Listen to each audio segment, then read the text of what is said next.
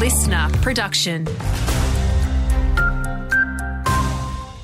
Hello, Paige Busher with your local briefing. A 45 year old man has been charged after allegedly shooting a man in the arm in Eneabba. The 40 year old was found with non life threatening injuries on Monday night. The older man has been charged with grievous bodily harm, appearing in court today.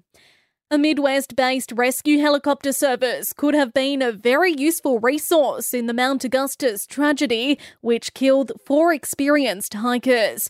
It follows a 2020 study by ECU, which revealed a 51% increased risk of death for indirect patients compared to direct helicopter emergency medical service retrieval patients. Local advocate Ian Dempsey says despite the evidence and a petition to establish a service in Geraldton, it was rejected by the state government. They've also got the coroner's report and the inquest into the um, death at Mount Augustus, where the coroner recommended that they look at putting a regional helicopter service. A Geraldton man has been handed a 10 month suspended sentence for stealing $60,000 worth of disability equipment. The 27 year old stole a vehicle and trailer with the equipment in it from the Francis Street car park before torching it near the Speedway. He has also been fined $2,000.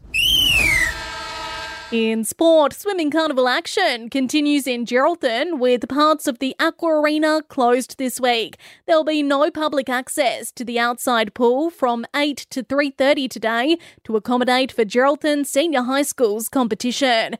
And tomorrow, the outside pool will be closed to the public from 10 to 1:30. All other pools are available.